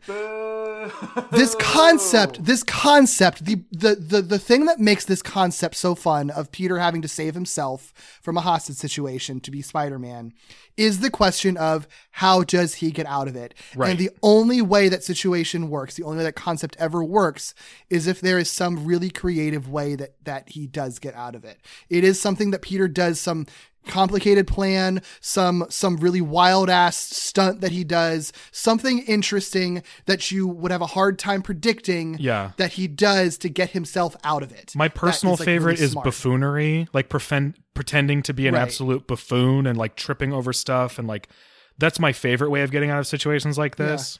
Or the fact that they set up a like the Rube Goldbergian scenario during their meet cute earlier. Oh my god! If that was to parallel some other kind of Rube, Rube, Rube Goldbergian scenario, or he used like, oh wait, I learned that like the cables are connected with the monitor in this way. I bet I could get one of the Pterodax dudes wrapped up in the cable in the same way and, it, and ex- asphyxiated, so that I I can escape oh when Oh they're my busy dealing with that. Actually paying off the weird Yeah. asphyxiation scene. Right.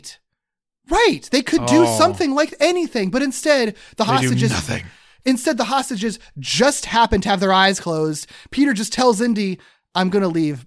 By the way, bye. And she has she's none the wiser later on that he just left. And then how does Peter get out of all of this? Well, everyone's eyes are closed. He just jumps. He gets up, He just jumps high. gets That's all he up. does. I was so furious when that happened because it's like It's, It's so even- lazy. it's so lazy. lazy. It's not a bad it's like- solution. or well, I mean, it is Right. a bad. It's No, it's a fu- not like- it's not that it is a bad solution. It is that it is a completely lazy. It's a not. It's a non-solution. It's like I understand that it's a hard scenario scenario to get out Then of, but then you don't do tackle the you don't do the episode if you don't have a creative way to get out of it. Like But here's the thing this isn't like maybe this exact scenario hasn't happened before, but the idea of a superhero with an alter ego needing to leave a situation so they can superhero is like fundamental. So it's not like there isn't a thousand different variations of this kind of predicament that you could draw from. Like, wh- wh- what is this? This is nothing. This is nothing. These are professional writers. It's so This is nothing, you guys. Come on. it's so Where's Marsha? they close their they close their eyes and he jumps. I and it's just- literally like it's they the the the the Terralax Terralax. See, that's why I don't like it. I keep wanting to call them Terralax, which sounds like a laxative. Pterodax guys literally tell them to do it. why why did they have to have their eyes closed and heads down?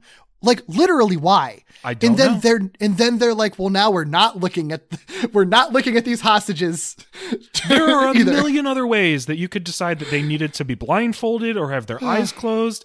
Like if you, I mean, I guess the problem is that they the the Pterodax people do not care if anyone knows who they are. Yeah. So like you can't you can't use that. But like but some way to get them separated or something like that. Like I, I thought that Peter being the cameraman would lead to something, and he would it would give him an opportunity to be in another room. At least that's like Yeah. something he initiated that will that comes into play later. But instead, he's a cameraman, and then they're just like, okay, we're done. Sit back down, re handcuff you, so it's all reset. And it's just like, wait, but you had the setup for him to get out of it somehow. Mm-hmm. they don't even do a clever thing it. with the handcuffs. He literally just breaks them off. Right. and they don't do anything with Indy either because you have this Yeah. person that knows him personally that would notice if he was gone. And the way that they explain it is he's like, I'm going to try something. And she's just like, okay. And then later they meet each other and he's like, I tried something and it didn't work. Okay. Like, she, sorry. In the few minutes that we know her in this episode, she's clearly smarter than that. And Yeah. like, so you could have had her be distracted by something. I don't know. Have like, her be part of the plan. Yeah, yeah. She I would be know. so fucking stoked. Uh, it's like, how did you pick the laziest possible fucking route? I don't get it. I don't get it. It's so weird. It's like it someone suggested it and everybody was like, "Yeah." or is this like we tried to figure it out seven different ways and couldn't figure it out, so just do this instead? Like, I don't care which because it sucks either way. But like, what? Wh- how did you come to this? Come on, Written and directed by the goddamn showrunner and story editor. Like, Come give me a fucking break, you guys. Come on. come on. This episode was fine, and that's like the, the like there are problems with it, but generally fine. And then you have that fucking like the the, the thing that should have been the most exciting part. I would it's just argue it's a tanks it. largely enjoyable episode. Yeah. Most of this episode is enjoyable. This to Yeah. me is like really tanks on it. the shelf next to other shows that I typically enjoy but might have some problems with episodes here and there. You know, like this is that kind of episode. This Yeah. is, but come on. sucks. Come Sucks. on. Anyway, I don't know where the hell were we. Peter escapes and it's boring. But he's he's Spider Man now. Whatever. Cool. All that tension's gone. We're we're I think we're at the 11 minute countdown, aren't we? I guess so. I don't know.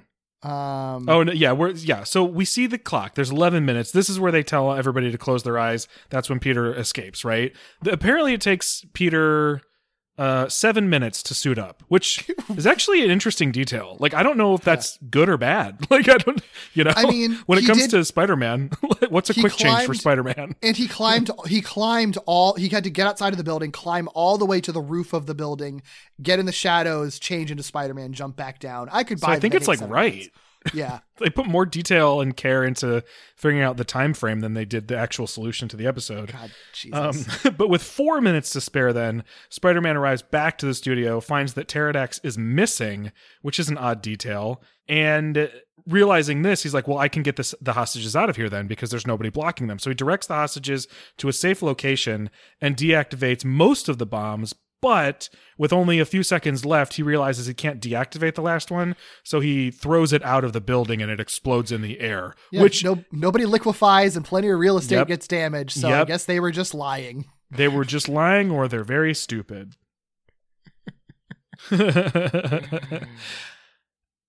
I maybe this is a question for later. So uh, let's let's do a little bit more and then I'll ask this question. okay okay yeah so after hearing the explosion from the boardroom they initially attacked uh, sergei calls alexei up for an update from the top of the building uh, which gives away alexei's location to spider-man who has the missing walkie talkie uh, when sergei calls alexei again spider-man answers instead. He has a funny little voice when he answers I did laugh at that. I did I find that very funny. yeah i like it because it's not like this the spider-man like isn't like super jokey in that way a lot of times so it's funny when he when he gets You know be. what it kind of reminds me of? It reminds me of the voice that the voice actor whose name I'm blanking on in the 60s show does when he's yes, when he's doing Peter. Oh my god, it so is like the high, like the awkwardly higher pitch voice. Yeah, yeah.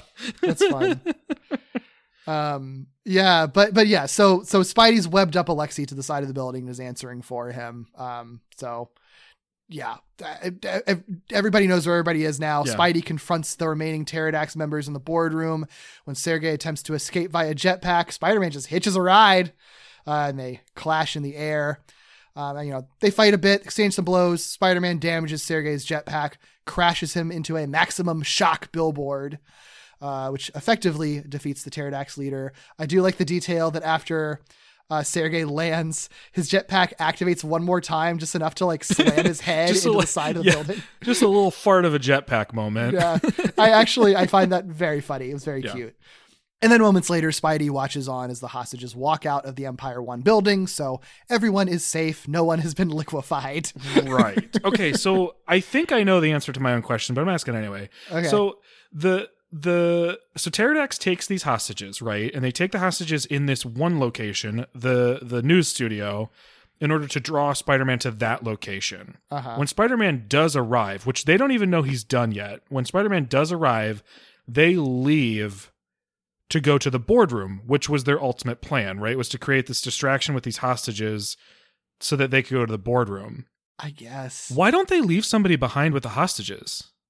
It doesn't make any sense. Because they don't know Wait. when Spider Man's going to show up. Spider Man theoretically could have showed up with 89 minutes to spare, or he could have shown up with seconds to spare. So, like, where Wait, when where do was- they choose to leave? Alexei was still in the building though. So where was Alexei, he? so Alexei, Alexei was not in the studio for most of what we saw. He was on the roof. He's the one who shot down the helicopter earlier. So it was only Boris and Sergei who were in the studio for most of the hostage situation. And that I actually am okay with because like you end up with that situation where um where the like the walkie-talkie thing kind of pays off cuz Spider-Man's able to like take advantage of the fact that they separated Mhm. but I I still don't quite understand why It almost feels like they didn't have enough bodies. Because if Yeah. Alexi's on the roof monitoring the situation there, and then the other two guys have to leave for the safe, I don't. Something's missing where it's like, did they know Spider Man was on his way? They couldn't have known that. Well, and I guess they don't want to be there when the bomb goes off, right? Right they don't so i guess i guess were they i guess is there a scenario is this like are there multiple branches off of this plan like are there different ways it could have gone maybe because like at the moment when they realize spider-man is not showing up which is probably maybe what they believe but no they do know he showed up at some point because he says spider-man's dead when the bomb goes off he says spider-man's dead I don't know. something's missing i'm not sure what i can't quite put my finger on what it is but something's missing Yeah. And it, it really all it has to do with is the fact I, I understand them creating the distraction. And I Yeah. understand creating a hostage situation to get Spider Man there so Right. that he is not where you are. But I just maybe the missing piece is literally just they needed one person to be monitoring the hostages, hostages. still. Maybe that's what Alexi was supposed maybe that's what Alexi was doing. I that's why I'm thinking because that because Alexi is still there. I think that was supposed to be his job, and he just oh, is that oh is that all you meant? Was just that he wasn't in the boardroom? yeah. I'm yeah. sorry. Yeah, No, no, you were okay. totally right. Yeah. I, I think that's all it is. It's just I don't know. I mean, it's still a great coincidence that he just happens to not be there, you know, when Spider-Man shows up. But Yeah. I guess he was supposed to be around in the general. I maybe he maybe it was meant to be that he was in the building monitoring to see if Spider-Man was there and to make sure everything went okay, but out of range for the bomb that was going to go off because theoretically if it was only going to liquefy people and if he was out of range of it he would still be safe on like another floor if it was Yeah. far enough out of range. Of course that all falls apart when the bomb literally explodes and so he would have died in the building. Although i, guess he could have flown well- off. I don't know. He well, could have flown if- off the last second. No, Alexi Alexi downs the helicopter, but Alexi is also the lookout for Spider-Man. So if Spider-Man just sneaks past Alexi, if he's aware of the fact that Alexi isn't there because he's Peter Parker, so he knows one of them is watching for him, right maybe that's it, right? They sneak away because they know Alexi is watching for Spider-Man, but they don't know when Spider-Man arrives because Spider-Man gets to Alexi first or just sneaks past Alexi. I don't know. right. I'm probably thinking about this way too much, but just something about it felt like there was a detail missing. yeah yeah I, don't guess know. Alexi was just the lookout. I think if Alexi's just the lookout, it's fine. Yeah, I also I was so frustrated with the with the way Peter got out of that situation that I think I wasn't I didn't care very much Yeah. by that. I was just like, whatever, okay, finish this shit. Yeah, I just feel like like I, I totally It's get weird. you, but I feel like th- like I I I feel like there it, it could even if they if they just changed how Peter got out of the room, I feel like the rest of this stuff would be largely fine too. You know. Sure. It's just oh such, yeah, it's yeah, like sure. it's just sure. it's like pulling out the keystone and then everything else falls apart and you're It's- like, well, the rest of the arch was fine technically. it's weirdly messy at the end here, considering so much of the episode was so simple and straightforward. Like it's weird that it kind of That's a good point. messy at the at the tail end of it for some reason. And it's like, but there wasn't that you weren't juggling that much stuff to begin with, though. So why why couldn't you sustain the rest of the story? I don't really understand how that happened. It's like it just it just kind of runs out of steam. It feels like, and they was just like, all right, this is, this is Like- good enough, I guess. Like, what happens in the situation where Spider-Man shows up right away? Right. I guess. Yeah, that's true because they never get to to the him up. boardroom because they're there. Unless the Yeah. idea is Alexi would tell them Spider-Man is here and they would then run to the boardroom. I guess so. I don't know. Yeah, their plan doesn't really make a lot of sense the more you think about it. It's it really just hinges on the fact that Spider-Man has 90 minutes to get there and they don't Yeah. know when he's going to show up. Right. That is the that's the piece. That's the piece I've been trying to put my finger on. So, I don't know. I I don't know. think it's huge. I mean, it does make things fall apart a little bit, but I don't think it's it's not like the biggest problem I've ever seen in a plot, but like it is Yeah. weird. It's just weird because it feels like a lot of unnecessary elements kind of thrown at the end here that don't really make that kind of make it all fall apart. It's just hard with like a heist or or something adjacent to a heist. Like you need the details to make sense. you do, yeah, Cuz like Yeah. big picture I understand what they're doing, but the details I don't get. yeah, for sure, for sure. Well, it's almost done. So, so um Yeah, so in front of Empire One, Mary Jane and Harry are looking for Peter, insisting that the police, insisting to the police that there's got to be another hostage in the building. They know that Peter's got to be there, even though they say that all the hostages are out. And just as it hits the two that Peter might have been caught in the explosion, and they're getting upset about it, Peter walks right out of the building.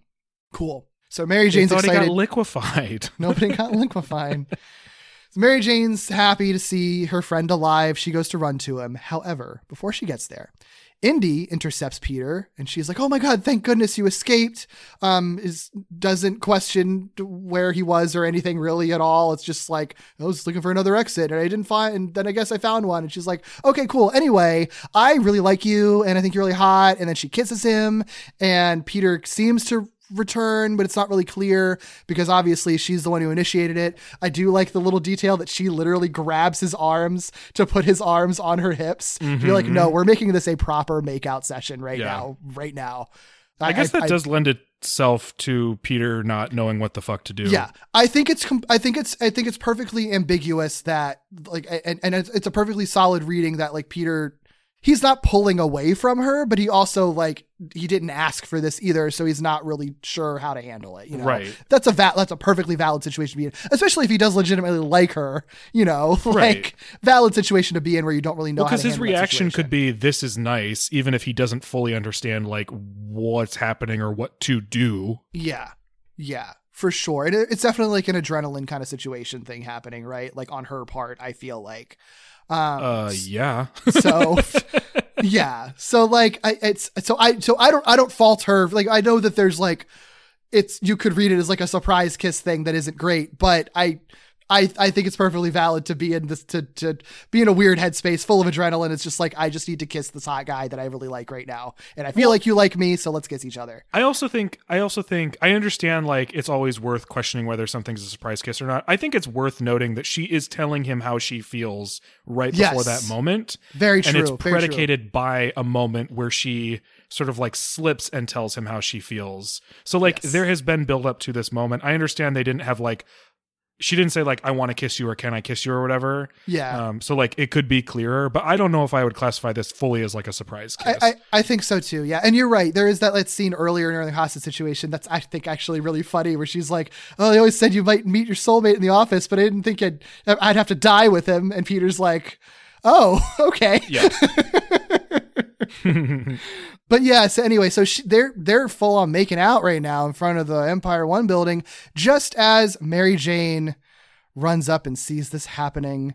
Peter lightly pushes Indy, Indy away because he sees Mary Jane and is like, "Oh no, what did I just do?" And Mary Jane starts crying and runs away. I'm sorry, maybe I'm like a cruel person, but I laughed a lot when Mary Jane ran away crying. Not because I hate Mary Jane or anything, but because it's just such a such a dramatic moment. It's just I- such the drama, the drama. I laughed, but I laughed because it the episode ends there. It does. It It's just such cut- an abrupt she- ending that I I laughed because I it was like a that's it laugh, you know? She just runs away sobbing, and then it cuts to these like like the da da da da da da credits. It's so weird. By far the weirdest ending It's, ever. can I? I know I've I've I've done the spoiler thing a lot this episode. Can I tell you one other spoiler? yeah. So we know that Indy reappears and everything. So like Right. we're we'll see more. We'll see follow up on that.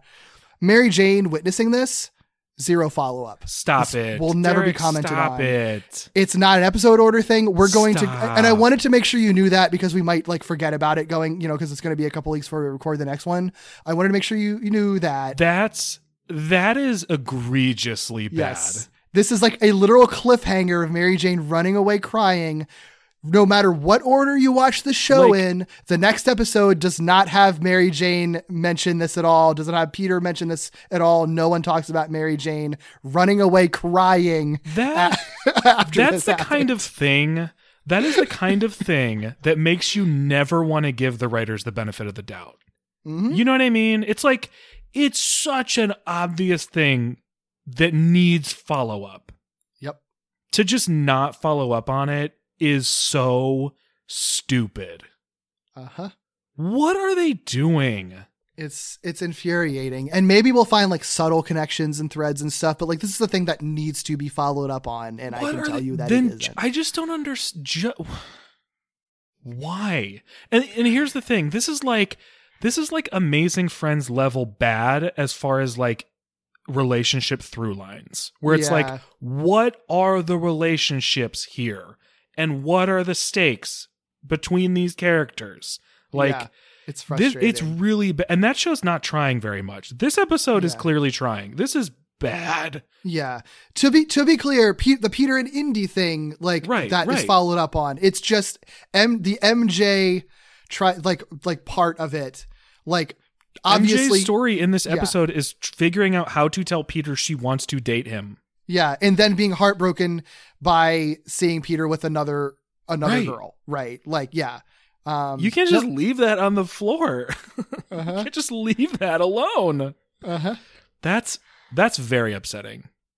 I know that doesn't apply to this episode, like the the the evaluation of this episode. But it does retroactively make this episode a little worse knowing that that this is thrown in at the end with no follow-up after yes, yes, it. Yeah, absolutely. it's it's very unfortunate. That's why, because it, because because the thing that's frustrating is it's actually a perfectly natural place for the episode to end. Yeah. I mean, aside from it being a really abrupt cut, it makes Yeah. perfect sense for in this show where so many of the some of the episodes end with some sort of weird development. Although nothing tech develops a strong word because usually that means you would follow through on things, but like usually ends with some sort of Peter Mary Jane relationshipy moment. This is perfectly in line with all that. So Yeah. wild that they would not I- follow up. I guess but I guess no we've seen that before. Peter and Mary Jane kissing like in like two or three episodes in a row, and then it's just like, oh, what are we? Oh, do we have feelings for each other? Like, it, it, it- yeah, like no, you literally kiss each other on the lips multiple times, and nobody is dealing with that. Can I ask you a question? Sure. And you can tell me whether or not this is good to answer or not to somebody who hasn't seen the rest of the show. Okay, Is this is it just that every single one of these episodes is so contained that like that I don't even know how to ask the question I'm asking. I guess like okay, I will tell you that there is continuity at, at, at certain points. It's just, it's far and few between, but there are points when there are developments in one episode that do play a role in a later so episode. weird. So it's not just like It's- here are the players we have. Everybody write your Right. own episode for what Right. happens. Like, and there we'll are- take all those things and we'll put them into a series. It's Like, not that. yeah. Because that's what like they- Amazing Friends is, right? That's why Amazing Friends is frequently messy, is because it's like there's no real continuity there. It's just like here Yeah. are the characters. Let's write a single story with those characters. You could put any episode in any order, it wouldn't matter. And like to an extent, they did that at MTV, but there are certain episodes that need to take place before other episodes can happen. Weird. So like that that does exist, you know? so weird. Which makes it even more egregious when there's a thing that it's like, this feels important. Oh, you're just going to ignore that that happened, I guess. Okay. Yeah. Yep. that is a head scratcher. Uh-huh. Usually, Sucks. I want to ask writers questions because I'm excited about something. I want to ask these writers questions to be like, "What the fuck?" Yeah. It's like the only explanation is like, I guess she just dealt with this shit off screen. Okay. Hate that. Uh-huh. Wow. Oh, that's so upsetting. Yeah. Ay, ay, ay. Sorry, sorry to put a, a, a damper on this uh, episode that wasn't that bad. Yeah. Yeah. I mean, we would have gotten to that eventually, right? There would have been a moment where I would have been like, wait, hold on a second. Remember that one time? So I'm glad you brought it up here. I wanted you to, I wanted to spare you of you searching for it in the next episode and then wondering, did I watch the wrong one? Are these not actually in the right order? What's that is a fear on? of mine that I'm gonna Yeah. that I'm gonna uh, watch the wrong one. Yeah, yeah. oh boy. Wow. Uh, just run off and cry into the void, Mary Jane, Wow. and then no one will, and then it'll just disappear. I was I was of worried you were going to say that she just like doesn't come back. I was like, that can't be real. That cannot be real. So I guess my That's not expectations were right. even lower. That's why they But- brought in Indy. They just like it's a full replacement for Mary Jane. That's your new female character. I wasn't Mary sure where you were going to go with it. Runs off and never appears again. That would Just be runs off into the ocean. runs off crying into the ocean. That would be hysterical. I actually probably would love that. That would be kind of iconic. That would be so funny. Remember the Spider-Man show where Mary Jane saw Peter kissing somebody and just never appeared again? would it be better? Maybe I don't know. Mary Jane's not the greatest character on this show. it I might be know. better. I mean, I don't know that we'd be missing a- much if that from happened. a bigger picture standpoint, I would be upset for them to introduce a Mary Jane and then just not ha- like just completely well, well, whatever. Uh, It might be better for this show. yeah, I don't know. Oh boy, oh boy. I, but I like Indy a lot. I'm glad she's in the show. I'm glad we're at fun. the point where she's in the show. Yeah. Speaking of Indy, the face of the episode, I just like her. It's not even really a face. It's more the lack of face because it's like her hilarious non-reaction to this like giant TV monitor that like barely misses her that just randomly Oh my fell from the ceiling. It's so funny. I'm I'm pretty sure they literally just like rotated her model and didn't change a single which I guess is fair if it's just like a cut from a different camera angle. She does blink in in these like Okay. in- like between. So she does move slightly. but it is so exact, which I guess is the, I mean that's the whole advantage um to to using, you know, computer generated models is that you can have that sort of consistency but and you can do those types of cuts and have it be exact, but it's so funny. Yeah, it's really funny. Her face is exactly the same. It's really funny. Yeah, I, I was I was happy when I got the screen captures that I did because it's just like, oh no, that that that's exactly the same. it oh man, move. that's so funny. Her hair is It's wild. Because at fir- when you first see it, you're just like, oh, she has cute pigtails, right? But it's not pigtails. She has like full, like structured, like tubes yeah, instead of just like a scrunchie. It's wild. oh my goodness. what a Oh, fun boy. character. I love her. Yeah. Yeah. Yeah. This episode's fine. It's got Yeah. big problems, but uh, not nearly as big as episodes that we've covered ahead before Yeah. this. And it's, uh, it's it's got enough good stuff in it, good concept. I wish they handled it better and had a better solution, but you know, uh, I it's it's a cool idea and one of those ideas that like it, I, you could do it on a Saturday morning show, but like this, this is the perfect kind of show to do this sort of hostage situation where things are that dire, right? Like I think you, Yeah, because do you don't have to worry about uh, you don't have to worry about like how do we portray this where it's it's not int- like what what is the what is the TV warning? It's like um intense scenes or whatever. Like Yeah. they have to worry about making things like too not even just scary or violent, but like too tense even Right. sometimes for like kids shows. Right. Just because like kids can sense that, right? You, when you don't have to worry about that, you can make a more believable hostage situation. Absolutely. Absolutely. Yeah. Cool. Yeah, I agree. I think a big, generally speaking, good episode. Just has some some problems that needed tightening up. At least we're on like an up not not an upward slope because last week's were better, but like on on sort of the higher plane of the show right now. And I, uh, I had- hopefully you know, hopefully it'll, it'll keep up. We'll. I said, I think when we talked about episode two of the show, that I just need to have fun watching a superhero show. That is that is the bare minimum. And right? this episode Even if it's fun. not good, I need to have fun. This episode, last week's episode, I had fun. So yeah, I agree. you know, regardless of like the the overall quality of either one of them, like i think we're on an upward trajectory if I continue to have fun. For sure. For sure. If you would like to continue to have fun with us, you can do that on our Patreon at patreon.com slash walloping web snappers. There is a ton of stuff over there, over a hundred extra bits of episodes and not even bits of episodes, full ass episodes, uh, talking about stuff in addition to cartoons. So we talk about comics, video games, movies, Spider-Man stuff, sometimes not Spider-Man stuff. And that's all over on our Patreon, uh, patreon.com slash walloping web snappers. And most of it is honestly accessible at just $1 a month, uh, which is pretty incredible. That's less than a Netflix subscription for the whole year. It's pretty great. Yeah. And be sure to check out our Discord. Uh, there should be a link in the show notes. You can uh, you can let us know that you're finally thrilled that we're enjoying the show if you're an MTV Spider-Man fan. in the meantime, you can find Derek and me all over the place on the internet. Derek, where can people find you and the stuff you're working on? Yeah, sure. You can find me on Twitter at Derek B. Gale. You can also find my podcast, Gimmicks, which is a podcast that looks at the high concept, structure breaking, and experimental gimmick episodes of television with a different guest and different show every week. You can find that anywhere you get your podcasts. And also follow it on Twitter and Instagram at Gimmicks Pod. How about you, Doug? You can find me on Twitter at IckyBooley, I C K Y B O O L E Y. You can also find me talking about Pokemon on the podcast Victory Road here on the Four Eyed Radio Network, and talking about books and video games on a podcast called Novel Gaming with my friends Katie and Vicky, where we catch up on all of the media we've been consuming lately. You can also check out a monthly podcast from Derek and me called Falling with Style, an ongoing Pixar movie marathon, where we are watching every Pixar film chronologically. Our episode on Coco is out tomorrow tomorrow, wherever you get your podcasts. And we were very excited to talk about that one. So check that out. You can also visit us on our website at wallopingwebsnappers.com and follow us on Twitter, Instagram, and Facebook at wallopingwebpod, or email us if you have longer thoughts at wallopingwebsnapperspodcast at gmail.com com. Please, please rate, review, and subscribe on all podcast platforms because if you like what we're doing, somebody else out there will too, and they just haven't found us yet. And those ratings and reviews make us show up easier in search results. Like there's a very tangible, tangible um, benefit to you giving us ratings and reviews. So we would love that if you would do that. Yeah. It's the, it's probably the easiest way to say, "Hey, we like what you're doing." So Honestly, yeah. For uh, sure.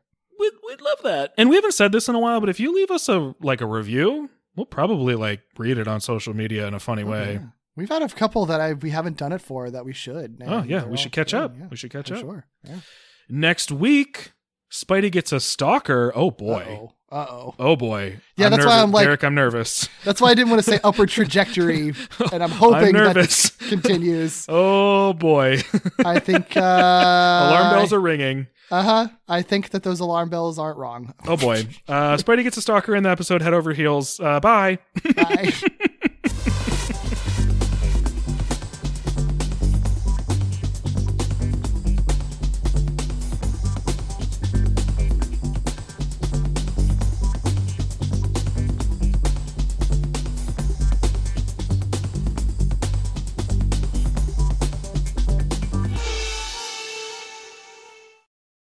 Drop that bomb at the end there.